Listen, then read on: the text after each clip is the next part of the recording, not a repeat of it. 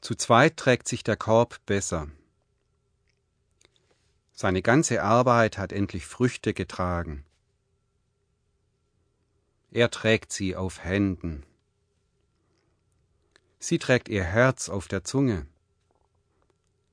Er trägt seinen Kopf hoch.